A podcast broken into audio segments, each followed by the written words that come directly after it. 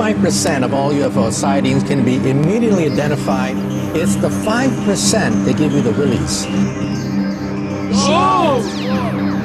Pilots chase them sometimes, but can't catch them. There are near misses between these things and commercial aircraft. and he saw the disc uh, hovering. These are very hard to dismiss, the, the handful of sightings. a UFO in broad daylight near Paris. We suddenly observed a very bright red-orange object. It was oval. UFOs have interfered with missiles. I saw something that defied logic. Objeto luminoso Boarded a strange craft, triangular in shape, On the triangular shaped craft. mystery craft being seen dark metallic in appearance. Flying craft. There's an orange orb. glowing orb the glowing orbs a giant ball of light glowing object could be aliens.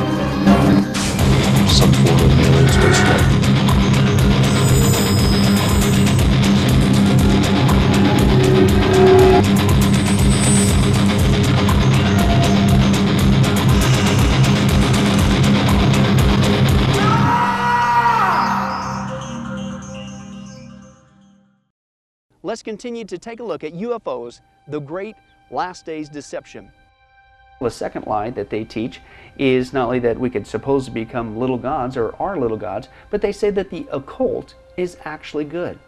As you saw in the previous video, UFO entities teach that in order to contact them, you should refrain from certain foods and practice meditation.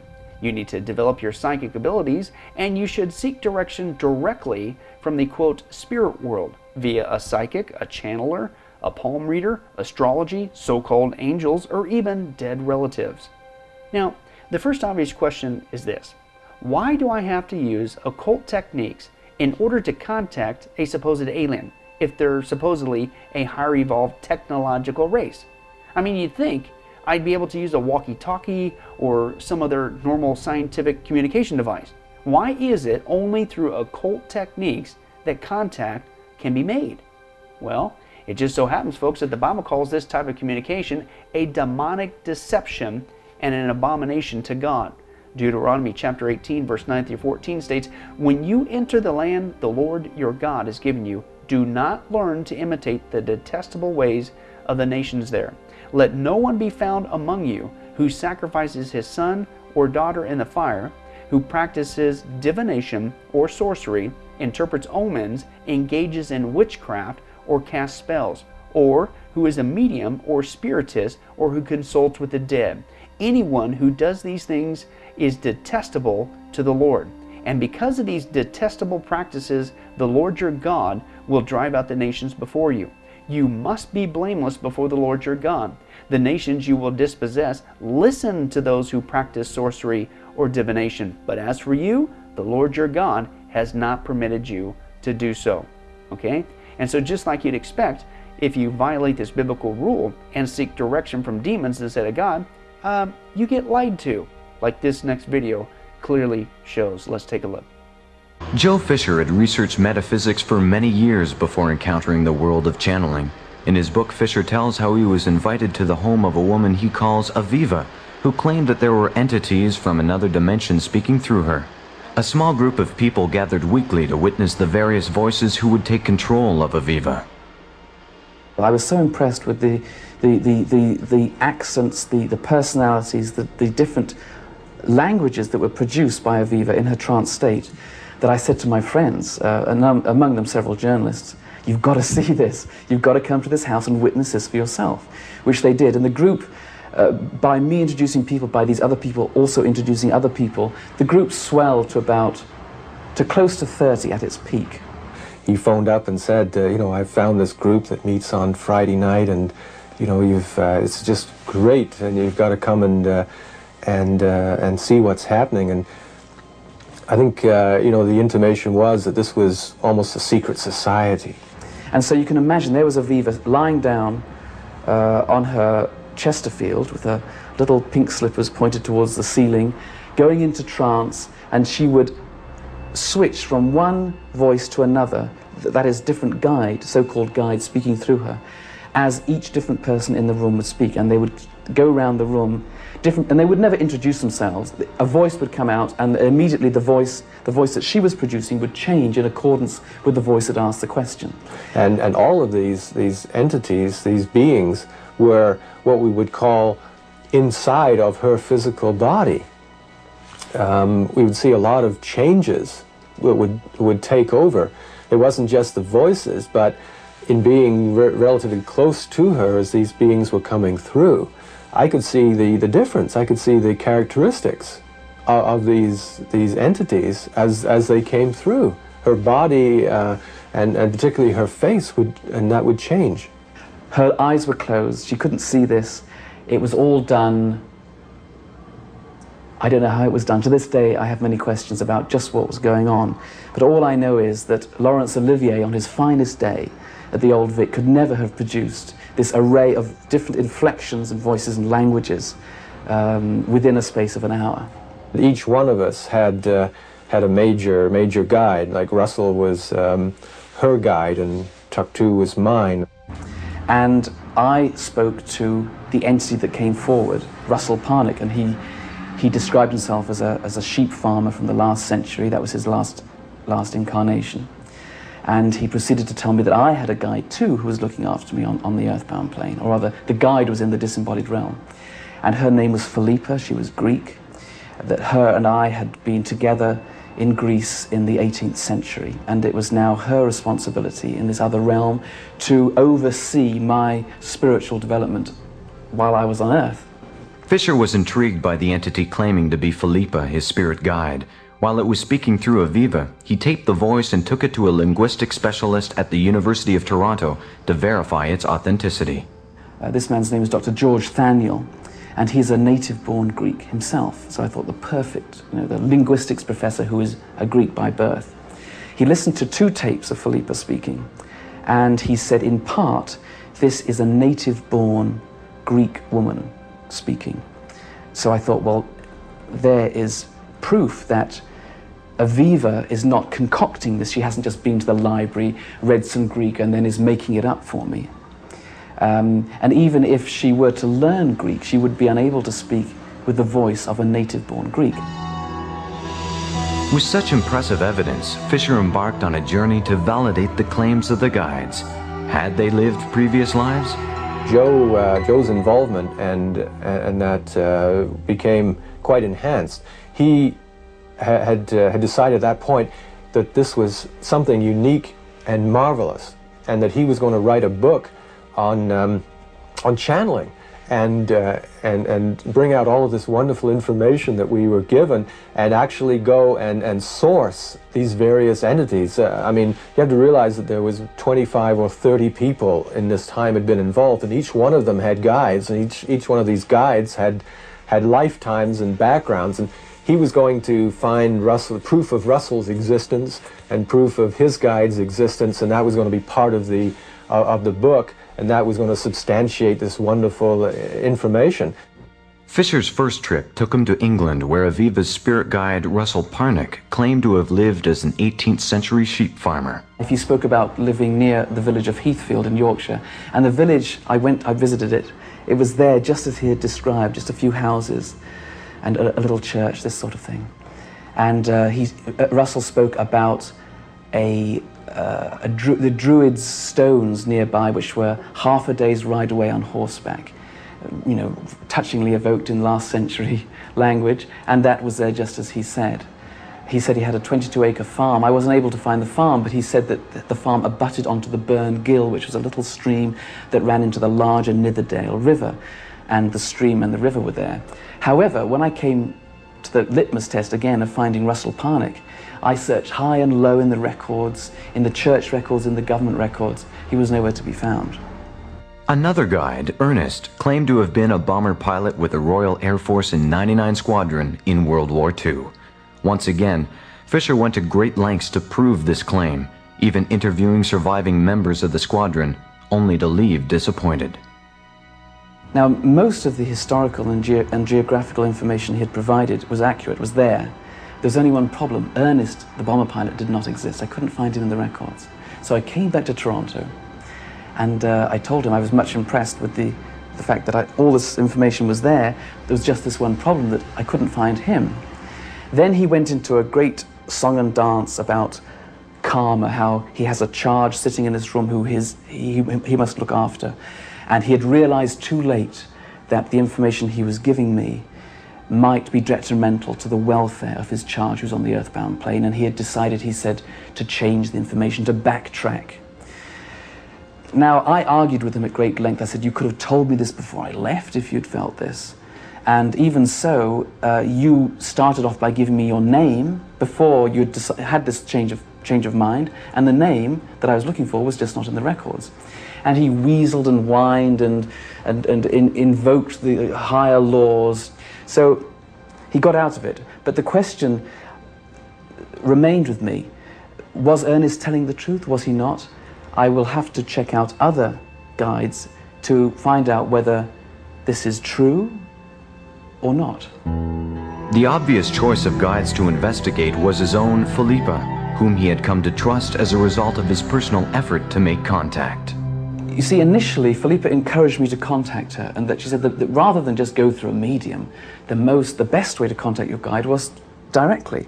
And she said that if I concentrated on her every day for 15 minutes or more, that I would be able to make this contact after, after a period of time.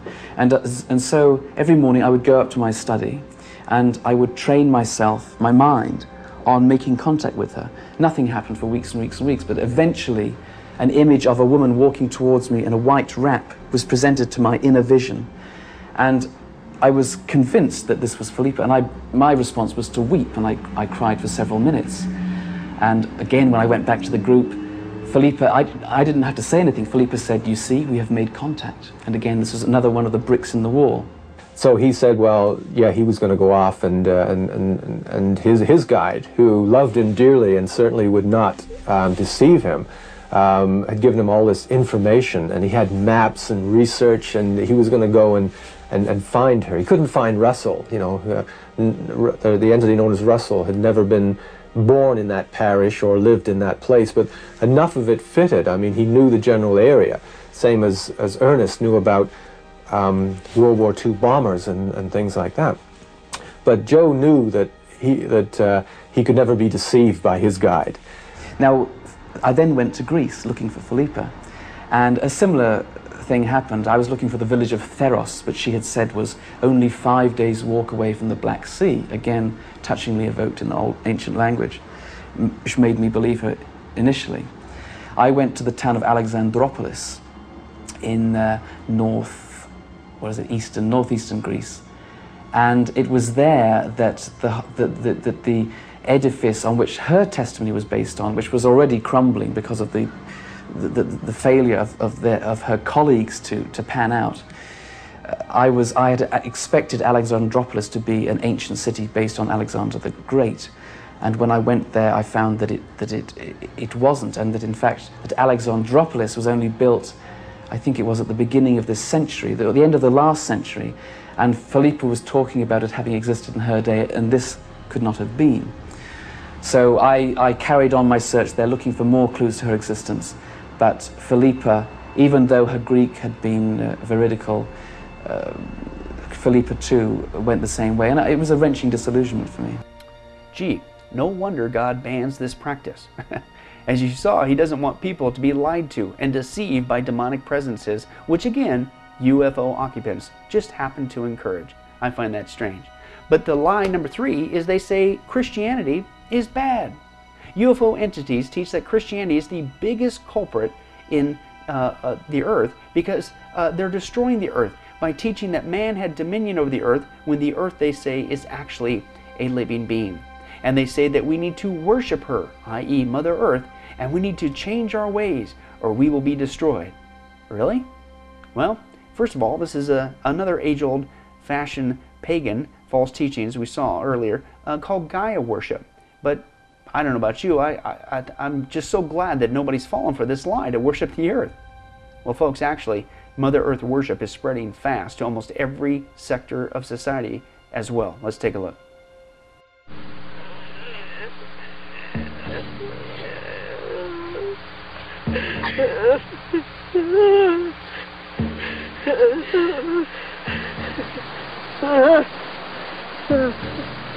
Deep in the woods of North Carolina, an extremist eco group called Earth First bewails the violation of American nature. I want to mourn the loss of all the old growth trees I've seen and tell them that we love them and that we don't want them to die. That there are some people here who do care. So I want you to know that, trees, that we care. I think we are deeply hurting in America. I think we are deeply craving answers. I think that we've lost our identity as we have evolved into technology and into industrialized society. Bring me to this cathedral. Bring me to those guys. Bring me to this rock that has the most incredible life. That makes me feel alive. Mr. Tobin, why, why should we care about Earth Day or Mother Earth? Well, Mother Earth is the mother. She's the mother goddess. She's the one that we should be praising rather than raping. I mean, all of these people here today are here for one reason, because they're concerned about what's happening to the earth, what mankind is doing to the earth. I mean, the negative emotion that we carry around, a lot of us, is, is another contributor to it. I mean, it all feeds the moon. What we have to do is be true to ourselves. We're true to ourselves, we'll be true to Mother Earth. Mother Earth's going to be bountiful. She's going to give us everything we need. She has for a long time. We've lost our way. The pagans used to know how to do it. And the Indians, some of them still remember how to do it. The earth is a living organism. We're killing the one we, we love the most, and she loves us. We've got we've got to praise our Mother Goddess. The women's movement today is being called the women's spirituality movement in great part. And that's because it's not just concentrating on areas of social and political reform, but it's looking hard and fast at spiritual reform. Women are gathering today in circles just as their 1960 counterparts did, in consciousness raising circles. But now they're not just knocking down that door to a man's world asking for entrance. Instead, they're looking at the myths, spiritual beliefs, religions, values, everything that runs our culture, everything that feeds our souls. We're going to take a look at the women's spirituality movement, as it's been called, by the women participating in it who are weaving new stories of a returning goddess. They believe she's back on the planet, alive and well, and she can do a lot for you. The goddess is alive. Magic is afoot. The goddess is alive. Magic is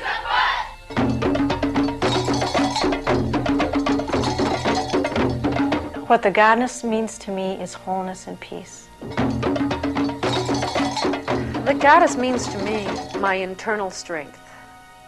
She has come to me and shown me the beauty that is within myself. The goddess is my voice.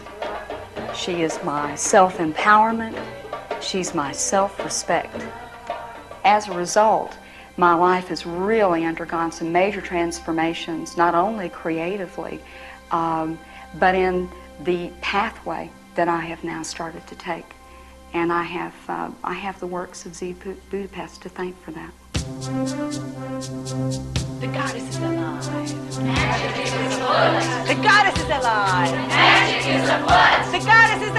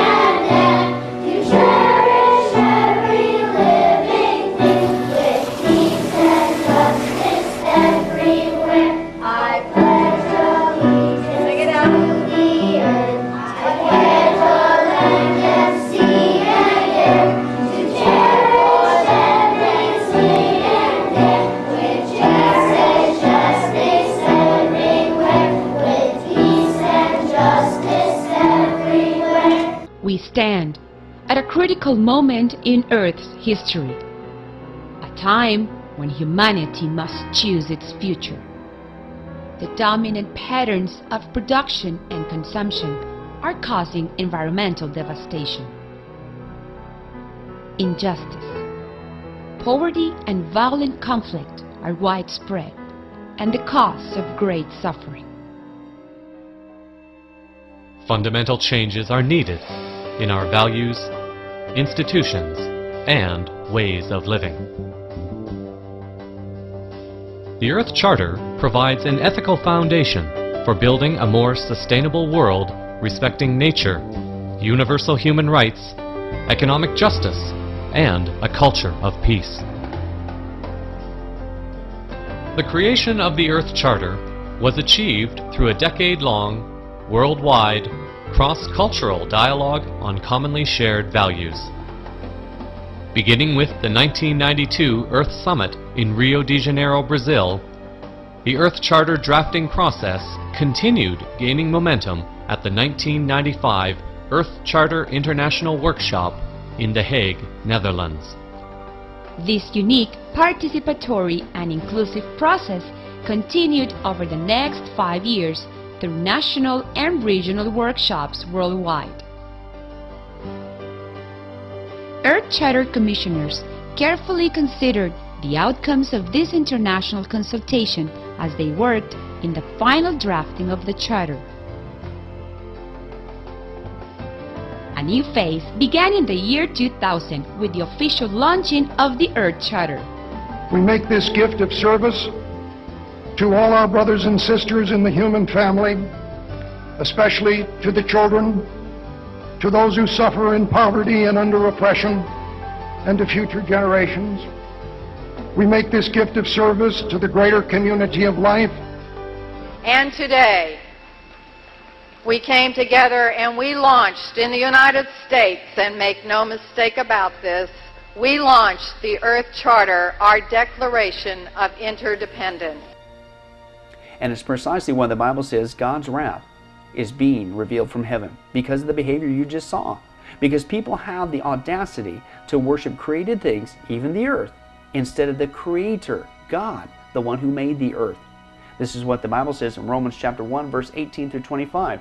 The wrath of God is being revealed from heaven against all the godlessness and wickedness of men who suppress the truth by their wickedness, since what may be known about God is plain to them, because God has made it plain to them.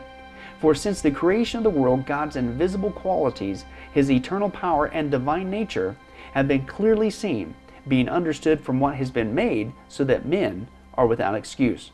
For although they, although they knew God, they neither glorified Him as God nor gave thanks to Him. But their thinking became futile, and their foolish hearts were darkened. Although they claimed to be wise, they became fools and exchanged the glory of the immortal God for images made to look like mortal man and birds and animals and reptiles. Therefore, God gave them over in their sinful desires of their hearts to sexual impurity for the degrading of their bodies with one another. They exchanged the truth of God for a lie. And they what? They worshiped and served created things rather than the Creator, who is forever praised. Amen. But that's not all. The fourth lie they say and teach is that Christianity, they say, is outdated. UFO entities teach that Christianity is false and outdated and, and that there's no such thing as sin and hey, we don't even need to be saved. Really? That's not what the Bible says. Romans chapter 3 verse 23 and chapter 6 verse 23 says, For all have sinned and fall short of the glory of God. And the wages of sin is death, but the gift of God is eternal life in Christ Jesus our Lord.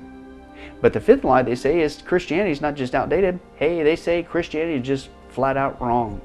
UFO entities teach that Orthodox Christianity has it completely wrong. They say that Jesus' real message was to teach us that each one of us could become Christ's. Really? Well, that's not what we saw earlier in the Bible where Jesus specifically warned about this lie. Let's requote that verse, Matthew 24, verse 4 through 5. Jesus answered, Watch out that no one deceives you. Well, what are they going to do? Keep reading. For many will come in my name, Jesus says, claiming I am the Christ, and will deceive many. And then, of course, not so shocking when you consider the source of these entities, the sixth lie uh, is they have come apparently all the way across the universe to tell us that the devil is a good guy. UFO entities actually teach that the devil, or Lucifer, is actually a good guy, and he's come here to free us. Really? Well, let me just share with you a few of the names of the Bible that's used to describe this so called good guy, i.e., the character of Satan. Here's what the Bible says He's the accuser, the deceiver, the evil one, the father of lies, a murderer, the power of darkness, the ruler of demons, the tempter, a thief who comes to steal, kill, and destroy, and of course, the wicked one. Hmm. Doesn't sound like a good guy to me. I don't know about you. But then, the, another big lie is number seven that all religions, they say, are the same. UFO entities would have you and I believe that all religions, except Orthodox Christianity, are of equal merit. They teach that we are at the threshold of a new age of occult enlightenment and that extraterrestrial entities are now present to assist mankind into leaving the quote old ways and adjusting to the new age of spiritual advancement, which includes acknowledging that Jesus, they say, is but just one of many great teachers like Buddha or Muhammad or Confucius, and they say that they have come, uh, all of these, uh, Jesus, Buddha, Muhammad, have come from the ETs, they say, uh, to assist mankind in our next step of evolution. Okay? Now, before I continue, first of all, notice how once again the lie of evolution is needed to get us to buy into this lie. First, the UFOs say we evolve physically, but now, with their help, we are going to be evolving spiritually. Okay, and second, all religions being one, hey, that's definitely not what Jesus said. John chapter 14, verse 6 says this Jesus answered, I am the way and the truth and the life. Nobody comes to the Father except through me. And John 14, verse 7 through 10 says, If you really knew me, Jesus said, you would know my Father as well. From now on, you do know him and have seen him. And Philip said, Lord, show us the Father, and that, that'll be enough for us. And Jesus answered, Don't you know me, Philip? Even after I've been among you for such a long time, anyone who has seen me has seen the Father. How can you say, Show us the Father? Don't you believe that I am in the Father and that the Father is in me? The words I say to you are not just my own, rather, it's the Father living in me who is doing his work. Okay? Now, I would say, based on those texts there from Jesus, that's a little bit different than Buddha or Muhammad or Confucius, okay? Especially when you consider the fact that Jesus rose again from the grave and is still alive, uh, but those guys, they're dead. I consider that a major difference. And so, once again, it's a good thing that nobody is listening to this lie from the UFO occupants that all religions are the same, right?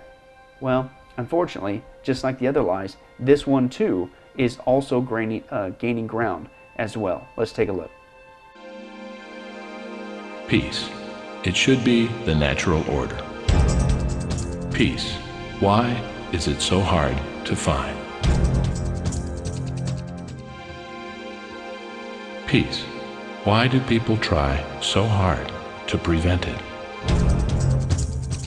Why do so many people divide, split, and fracture the one face of humanity? Is there something you can do to heal the violence? Yes, religiously motivated violence can end. This is your invitation to be a peace builder. In the year 2000, a unique global community took the initiative to end religiously motivated hate and violence by founding the United Religions Initiative. Because of URI, Indians and Pakistanis of diverse faiths are looking beyond the boundaries that divide them. Because of URI, Christian and indigenous peoples of Latin America are creating a new world of mutual respect. Because of URI, Jews, Muslims, Christians, and Druze in the Middle East are learning that the only real security is peace. In just a few short years, the United Religions Initiative has spread to 50 countries on five continents. In a few short years, former enemies have stopped seeing each other as the other and started seeing each other as themselves. Baha'i, Christian, Muslim, Jew, Zoroastrian, Buddhist, Sikh, Hindu. All around the world, URI is helping people experience the shared human face behind the different human faiths, achieving on a deep, personal, spiritual level what impersonal governments and organizations have been unable to accomplish before. Now, more than ever, this initiative must become a shared initiative. One neighborhood, one community, one region at a time. One of the mistakes that human beings make is believing that there is only one way to live That's and right. that we don't accept that there are diverse ways of being in the world, that there are millions of ways to be a Then human how do you being. please and, God? and many ways, no, but many paths to what you call God. That and is her path pleasing. might be something else, and when she gets there, she might call it the light. But her loving and her kindness and her generosity brings her, if it brings her to the same point that it brings you, it doesn't matter whether she called it God along the way or not. And I guess the danger that could be in that, I mean, it, it sounds great on the onset, but if you really look at both sides, I there could couldn't possibly be just one way. What what about Jesus? What about Jesus? And you say there isn't only one way. There is one way and only one way, and There that through possibly. Jesus. There couldn't possibly be with the because millions you of people say in the there world. isn't. There couldn't possibly be. Because you say, you intellectualize it and say there isn't. If you don't believe that, you're all buying into the lie. Today's opening prayer will be offered by our guest chaplain, Mr. Rajan Zed of the Indian Association of Northern Nevada.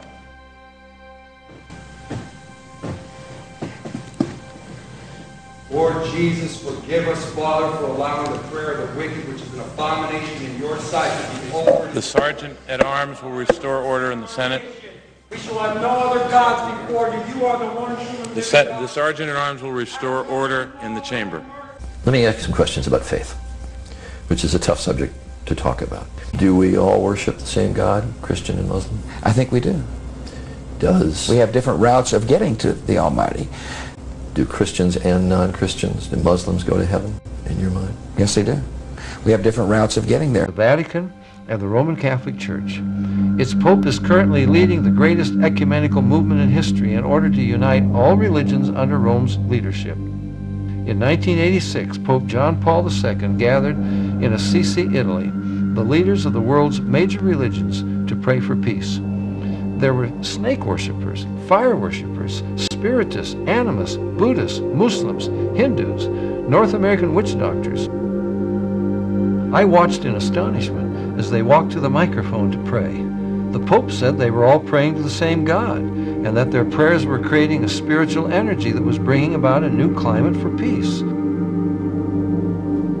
John Paul II allowed his good friend the Dalai Lama to put the Buddha on the altar in St. Peter's Church in Assisi and with his monks to have a Buddhist worship ceremony there while Shintoists chanted and rang their bells outside. The prophesied world religion is in the process of being formed before our eyes. There is a major effort taking uh, taking uh, place to curb free speech in this country, irrespective of our Constitution, our Bill of Rights. And free speech advocates say the United Nations has come down on precisely the wrong side. The United Nations has adopted what it calls a resolution combating defamation of religions. The United Nations now wants to make that anti-blasphemy resolution binding on member nations, including, of course, our own. That would make it a crime in the United States if the United Nations were to have its way to criticize religion. And again, unfortunately, not again so surprisingly, the eighth lie that they would teach is of all people, not only the devil, but the Antichrist himself is also good. UFO entities even teach that we should not neglect the fact that we need to submit to some drastic forms of authoritarian social control because it is necessary to assure the survival of the planet. They say that mankind needs to unite into a one world government and religion, or we will be destroyed, as seen in this next video. Declassified U.S. government documents and witness testimony from former or retired U.S. military personnel confirm beyond any doubt the reality of ongoing UFO incursions at nuclear weapons sites. When I say UFO, the witnesses have described these craft as disc shaped, or cylindrical shaped, or spherical. These objects are capable of both hovering and high velocity flight, usually, usually completely silently. Over the past 37 years, I have personally located and interviewed more than 120 of these former or retired military personnel, all of whom report UFO incidents at one or more of the following locations nuclear missile sites, nuclear weapons storage areas, and nuclear weapons test sites in Nevada and the Pacific during the era of atomic atmospheric testing. I believe, these gentlemen believe, that this planet is being visited by beings from another world who, for whatever reason, have taken an interest in the nuclear arms race which began at the end of World War II. Regarding the missile shutdown incidents, my opinion, their opinion, is that whoever are aboard these craft are sending a signal to both Washington and Moscow, among others, that we are playing with fire, that the possession and threatened use of nuclear weapons potentially threatens the human race and the integrity of the planetary environment. Then they further speculate that in order for the world to be at peace and harmony, there must be a new world order, universal monetary system, a world authority on food, health, and water, a universal tax, a listen, one world leader, and the abolishment of Christianity. Well, wait a second. First of all, why, once again, do you pick on just Christianity, even to the point where you want to eradicate it? And secondly, I mean, surely nobody's fallen for this ridiculous lie. Well, actually, folks, leaders in the government think it's precisely why UFOs are here to save us from certain destruction, as seen in this next video. Let's take a look. I was abducted by aliens. These terrifying words have been spoken by people who claim to have had close encounters with little gray beings. Some of these grays have a very dark agenda.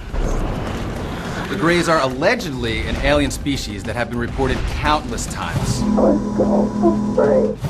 It's been going on for thousands of years. There's multiple species, and we have been visited multiple occasions. We've had descriptions of Greys for over 40 years. There was the Roswell incident, outer limits, close encounters of the third kind. We're going to meet with Miriam Delicado to hear about her encounters with grays. It was October 1988. We were driving in northern British Columbia, and all of a sudden, out of absolutely nowhere, these lights appeared behind the car. It was almost as wide as two lanes. We actually thought that they were a big truck or something. The lights started popping on and off. The girl driving started to get really afraid. Um, and then all of a sudden, out of absolutely nowhere, I said to her, pull over the car. It's not you they want, it's me. What possessed you to say that? I really didn't know at that point. We walked on board this craft and they sat me down on this chair and in front of me came a screen out of thin air and then they started showing me all of these different images. What kinds of images were these? Images of um, catastrophes on the planet, earthquakes, uh, solar flares, war, and I was shown all of these different, what I believe is sort of like timelines and paths that humanity could take. And then I was explained how if we came together as um, as a species that we would be able to avoid any and all of these events. So what is the purpose of all this? What are they trying to do? It was explained to me that they are the caretakers of this earth and that their purpose in being here is to help enlighten us, make us aware of who we are, and to make sure that we do not destroy ourselves or the planet. Well, this is very interesting what Miriam is telling us about the Greys showing her pictures of wars and the way we're harming the planet. It sounds to me like they're bringing a benevolent message that they're trying to help us. It doesn't sound to me like these are aliens that wish us harm. Oh, but that's not all. Others say that the aliens are not only here to save us from blowing ourselves up, but they say that they've also come to free us from the evil grip of corporations that are hindering us from experiencing global peace and prosperity and utopia, like this next video shows. Let's take a look. My name is Foster Gamble, and I have spent nearly a lifetime trying to figure out what happened that could account for the staggering agony and deprivation on this planet. I set out on a journey seeking to answer questions like is it even possible for humans to thrive? I found a code, a pattern in nature that's been embedded in arts and icons throughout the centuries. Yes, there have been crashed craft and bodies recovered. But who do you tell that you were involved in a uh, UFO incident without them looking at you like you, you ain't wrapped too tight? It's not etched into the rock, it's not carved, it's burned into the atomic structure in some extraordinary way. I believe that they're giving us a model for accessing energy in a clean, safe, limitless way that could completely revolutionize the way all people live. Right here in this toroid, we have enough energy to transform the entire Earth. And that's not just a theoretical statement, it's literally true. The energy is extracted from the fabric of the space around us, which means it cannot be metered. That is a direct threat to the single largest industry in the world energy. The suppression of UFO phenomena is hand in hand with the suppression of so called free energy. An elite group of people and the corporations they run have gained control over not just our energy, food supply, education, and health care, but over virtually every aspect of our lives. The way the system of medicine is set up, medical education is funded by pharmaceutical companies. We have a privately owned central bank system disguised as a government owned system. There is no other agency of government which can overrule actions that we take. It gives them the ability to print money in a way that the insiders are protected and everybody else is trained. No matter where you go in the world, he who controls the money controls the world.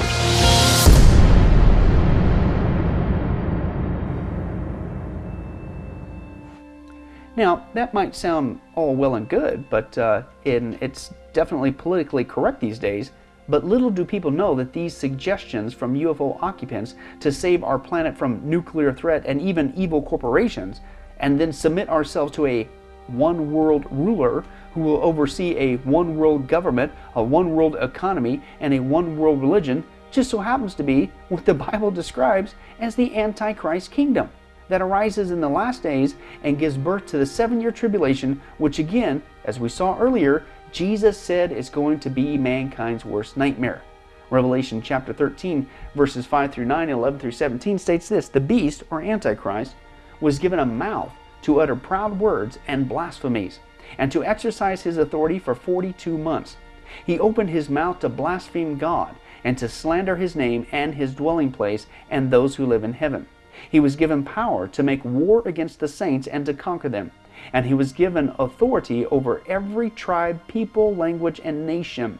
All inhabitants of the earth will worship the beast, all whose names have not been written in the book of life, belonging to the Lamb that was slain from the creation of the world. He who has an ear, let him hear. Then I saw another beast coming out of the earth. He had two horns like a lamb, but he spoke like a dragon. He exercised all the authority of the first beast on his behalf, and made the earth and its inhabitants worship the first beast, whose fatal wound had been healed. And he performed great and miraculous signs, even causing fire to come down from heaven to earth in full view of men. Because of these signs he was given power to do, on behalf of the first beast or the Antichrist, he deceived the inhabitants of the earth. He ordered them to set up an image in honor of the beast, who was wounded by the sword and yet lived. He was given power to give breath to the image of the first beast, so that it could speak and cause all who refused to worship the image to be killed. He also forced everyone, small and great, rich and poor, free and slave, to receive a mark on his right hand or on his forehead, so that no one could buy or sell unless he had the mark, which is the name of the beast or the number of his name. Now, folks, come on. I don't think that's a coincidence. UFOs are helping prepare people with their false teachings to, to what? Of all things? To accept the rise of the Antichrist kingdom? Hey, that truly is the great last days deception. And again, stop and think about all this logically, okay? I mean, think about it. Come on, you came all the way to earth uh, just to what? To promote and help the rise of the Antichrist? Uh, to promote occult New Age teachings and again to debunk only Christianity? I mean, come on, you think you would come here to share with us some secret technology or, or help us with a cure for cancer or, or, or you know, since you're much more supposedly superior intellectual, uh, intellectual than us uh, and you're supposed to be higher evolved, why don't you do something like that? I mean, that's what you would uh, logically expect. But no, you come all the way supposedly across the universe just to slam Jesus, just to mock uh, and disrupt Christianity, and to discount the Bible and promote the Antichrist kingdom? Hey, folks, come on. That sounds demonic to me. And again, but that's not all. If that wasn't bad enough, then they had the audacity to teach that the seven year tribulation, which we already saw, Jesus said is going to be the worst time in mankind's history. They actually teach that that time period that is coming is not something to be concerned about. No, it's not something to be avoided. No, uh, don't listen to Jesus. They would actually say that the seven year tribulation is something to look forward to. Okay? In fact, let's take a look first at how the Bible describes this period, and you tell me if this is something we should be looking forward to. Let's take a look. Look at the events of the seven year tribulation according to the Bible. Of course, it starts off in Revelation chapter 6 with these sealed judgments. The first seal is the white horse rider, and at this point is going to be a global false peace. And then the second seal is the red horse rider, and all of a sudden there's going to be a global war on the planet. The third seal is the black horse uh, rider, and that's going to be a global famine across the planet. The fourth seal is the pale horse rider, or global death, and this is where one fourth of mankind is going to be killed either by the sword, or by famine, or by plague, or even by wild beasts. Okay? Then you have the fifth seal, and that's the altar of souls, and there's global persecution taking place. Then there's the sixth seal, which is, quote, the beginning of the Great Tribulation. And this unleashes a global earthquake. A, the sun turns to black, the, the moon turns to red, asteroids fall to the earth, the sky recedes, mountains and islands are removed from their places, and there's a global fear of God's wrath. And people try to hide, but it's just not going to happen. And this leads, of course, to the next judgments, the trumpet judgments. This starts with the opening of the seventh seal, and there's silence in heaven. And there's the first trumpet. It's with hail and fire uh, fall on the earth, and one third of the earth and uh, the trees and all the green grass, it's all burned up across the planet.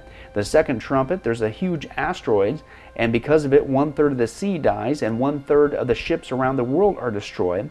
Then there's the third trumpet, which is a blazing comet slams into the earth, and this causes one third of the rivers and fresh water to become bitter, and the text says that many people die.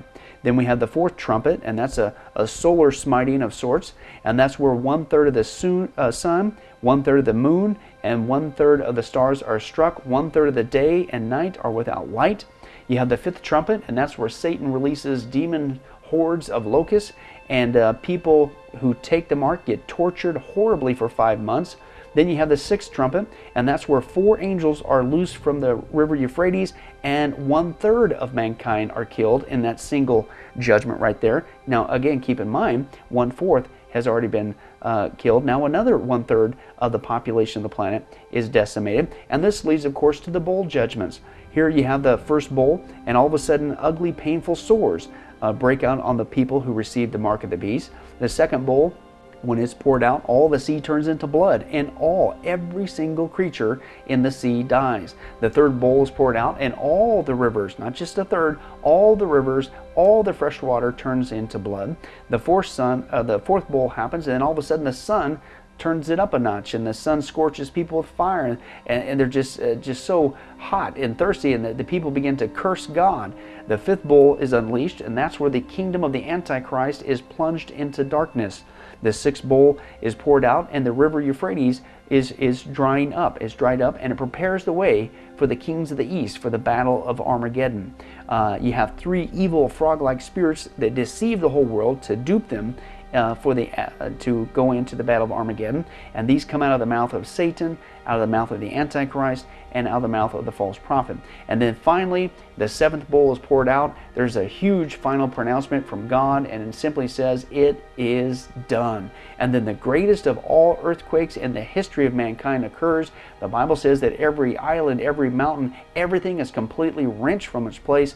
There's a new look for Jerusalem. It gets split into three. Uh, all the cities in the whole planet, every single one of them collapse God pours out a cup of wrath for Babylon for all the things that uh, she did, and all the islands and the mountains on the planet, the Bible says, are gone. And then a massive hailstorm takes place. The hail, each hail of the hailstorm is about a hundred pounds apiece folks. That's how bad it is. And then there's an angel harvest of the righteousness, and then there's the angel harvest of unrighteousness, and blood as high as a horse's bridle, which is about four feet deep, and it flows for 1,600 stadia or for about 200 miles. Now, folks, I don't know about you, but would appear to me, according to the Bible, uh, that time frame, the seven-year tribulation, what we just saw, and that's just a few of the characteristics, uh, that's not going to be a pleasant time. That, that's not something that uh, I personally uh, is, would be looking forward to, okay? Yet that's exactly what these so-called space brothers, these UFO entities out there are saying. They say the tribulation period is going to be wonderful, okay? Because it's going to help us evolve uh, as mankind spiritually so that we can create our own utopia and, and blessing here on the planet. In fact, here's what they have to say about that. They say climatic shifts droughts, floods, acid rain and pollution, earthquakes, and volcanic eruptions, although severe, these changes will pave the way for a cleansing of the earth and a new relationship between earth and man. This will be the day of purification. Trees will die, cold places will become hot, hot places will become cold, lands will sink into the ocean, and lands will rise out of the sea. All the suffering going on in this country with the tornadoes and floods and earthquakes is carried on by the breath of Mother Earth because she is in pain. This battle will cleanse the heart of people and restore our Mother Earth from illness, and the wicked will be gotten rid of. Really?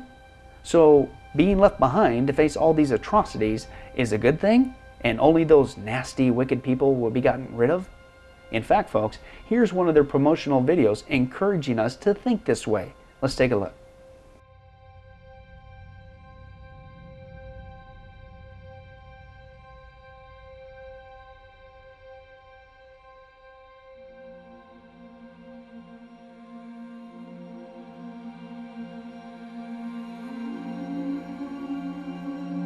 All around the planet, people are awakening to the reality that humanity and the Earth are now entering a heightened phase of activity on their inseparable journeys of growth and expansion. This acceleration is marked by the increasing intensity of global events and by the rising temperature of nearly every planet in our solar system. While here on Earth, time itself seems to be speeding up and chaos mounting as phenomenal shifts occur in our physical and perceptual realities with increasing rapidity. The simplest explanation behind this sense of speeding up is that our planet's vibrational frequency is rising. This event, which many ancient cultures have prophetically termed the quickening, has begun and it is the greatest opportunity of our times. For we believe that by expanding our imaginations to explore possible future events, we may prevent ourselves from reacting in fear should the previously unimagined become manifest. And as a result of having already experienced these events in our minds, we will be more centered and able to see the opportunities they present should they or something similar occur. And so, with this understanding of the power of imagination as a means by which we may navigate the unknown, this presentation will not only explore what sorts of events could occur between now and October that might lead to the end of the world as we know it, but we will also look at how such events, regardless of how challenging they may seem, could serve to bring humanity to a global experience of unity consciousness that would then lead us into a harmonious new existence and to our return to the long prophesied experience of heaven on earth.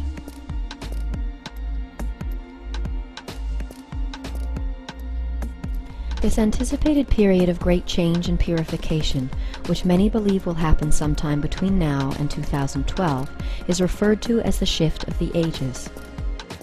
And though there are those who believe that the shift is some grand event that is going to occur in the outer physical world, or in the cosmos at some point in the not too distant future, bringing either salvation or destruction to the world, there are others who believe that the shift is happening right now, and in fact that it has been and will always be happening. For these people believe that the shift can be experienced at any moment by anyone who is willing to make the internal shift back to one. I am ready for the next step in humanity's evolution. And now we must seek to unite with others. The time has come to live for each other.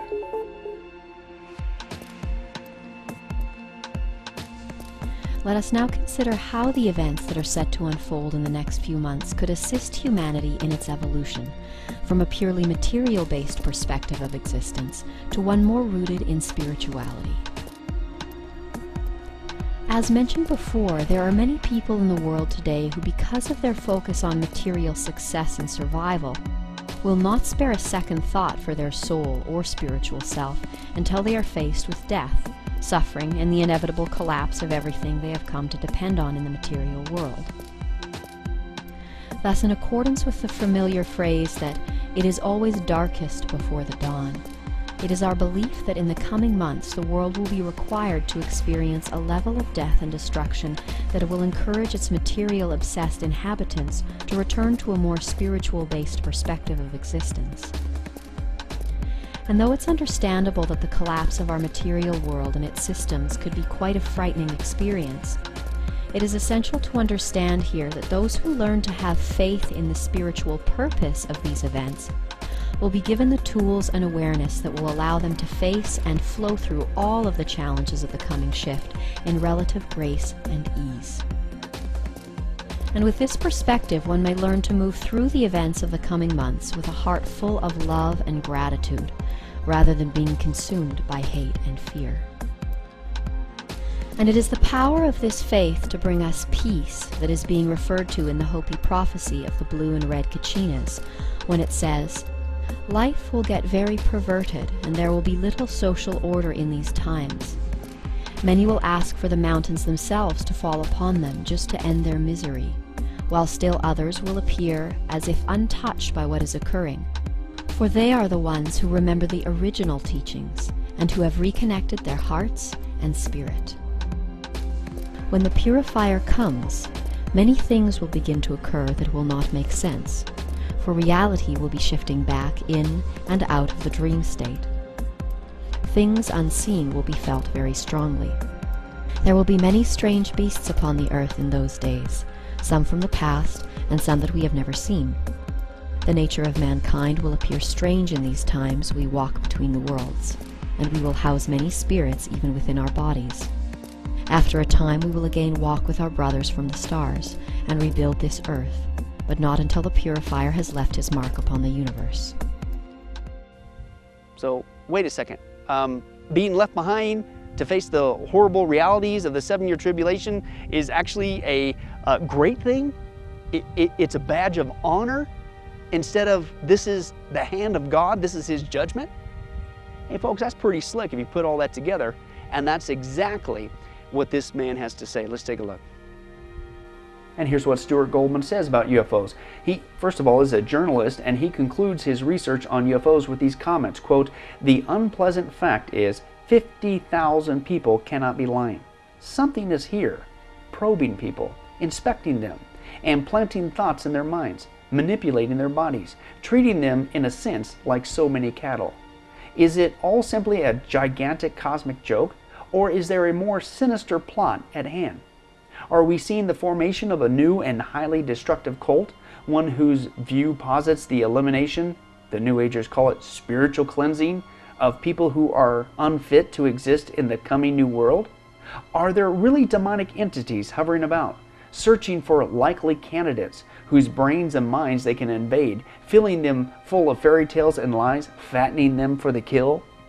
Uh, and the answer would be yes. Why? Because that's what demons do. They lie. These are the kind of things you would expect them to teach, these kind of lies. Let's take a look at that text again. John chapter 8, verse 44.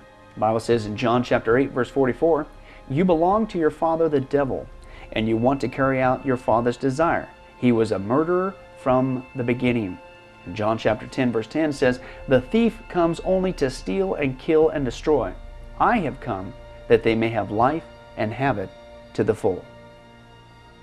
Folks, all these signs uh, of the planet experiencing increasing turmoil and unrest, uh, increasing earthquakes and destruction, it has nothing to do with mankind getting ready to evolve spiritually into this so called age of utopia. It was the signs given by Jesus Christ nearly 2,000 years ago that is telling us that His return is imminent and we better get ready because when He does, uh, it's not going to be uh, pretty as this next video clearly demonstrates.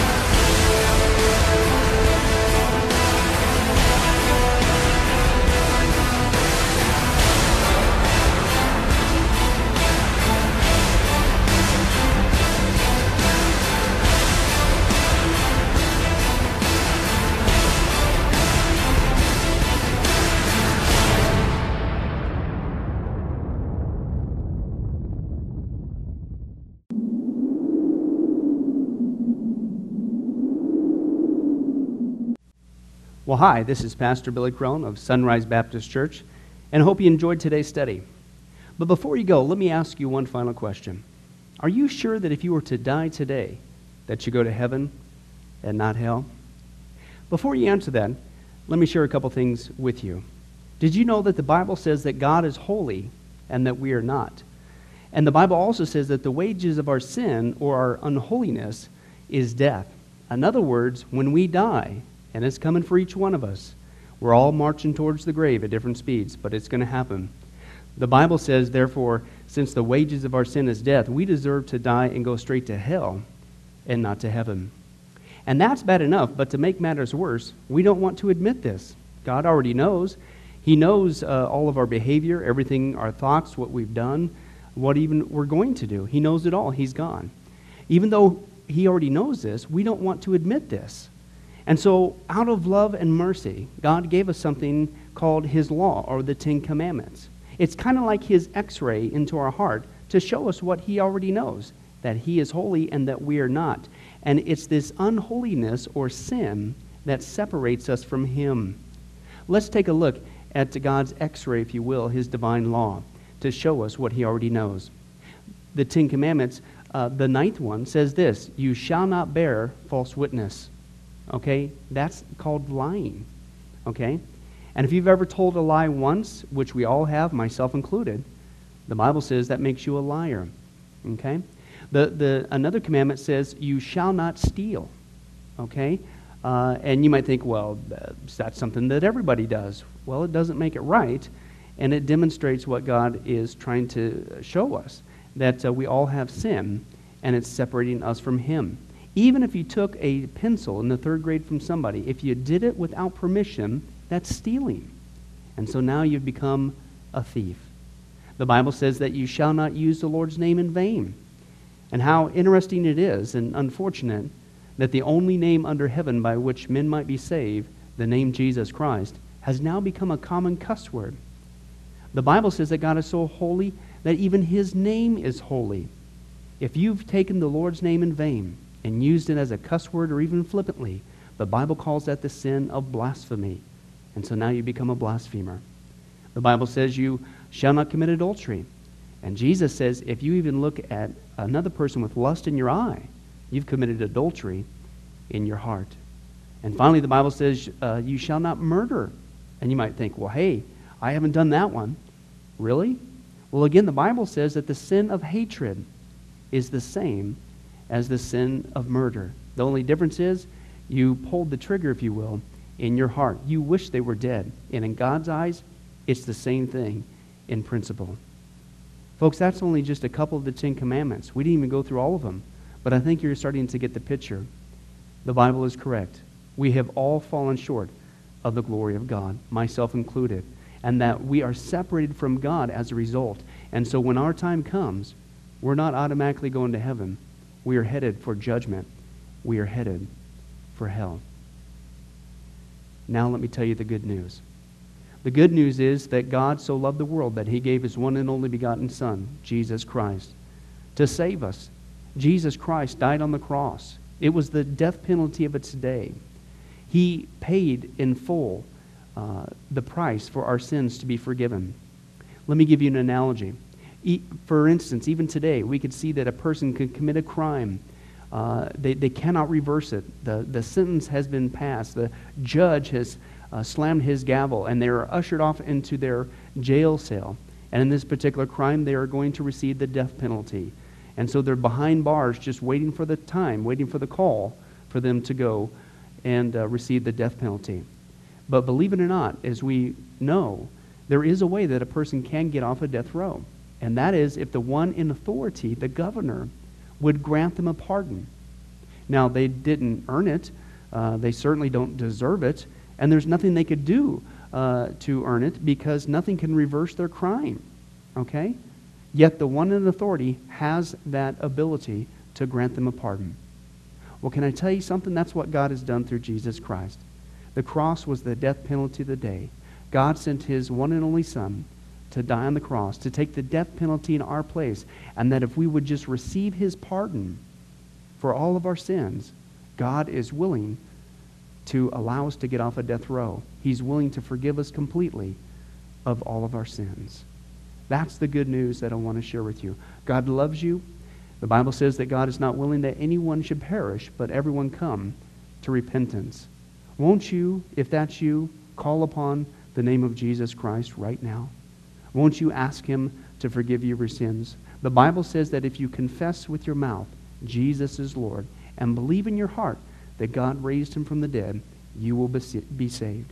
Won't you do that now, wherever you are? Please take God up on his amazing, loving offer. I'll let you down. Man will let you down. People will let you down. But God never will. He wants to adopt you into his forever family. He loves you. He's willing to forgive you of anything and everything you've ever done, past, present, and future. It's amazing. Please call upon Jesus now. Well, this has been Pastor Billy Crone of Sunrise Baptist Church. If there's anything that we can do for you, please don't hesitate to ask. Our number and information will come up here on the screen here shortly. And remember, I hope to see you in heaven. God bless. Thank you for watching this presentation from Sunrise Baptist Church. If you would like to send us a letter or any other kind of postage, you can reach us at 1780 Betty Lane, Las Vegas, Nevada 89156. For more information, you can give us a call at 702 452 8599 or email us at bcrone at getalifemedia.com or you can visit our website at www.getalifemedia.com. Billy Crone and this ministry can also be found on Facebook and Twitter. Join us for services at www.sunriselv.com.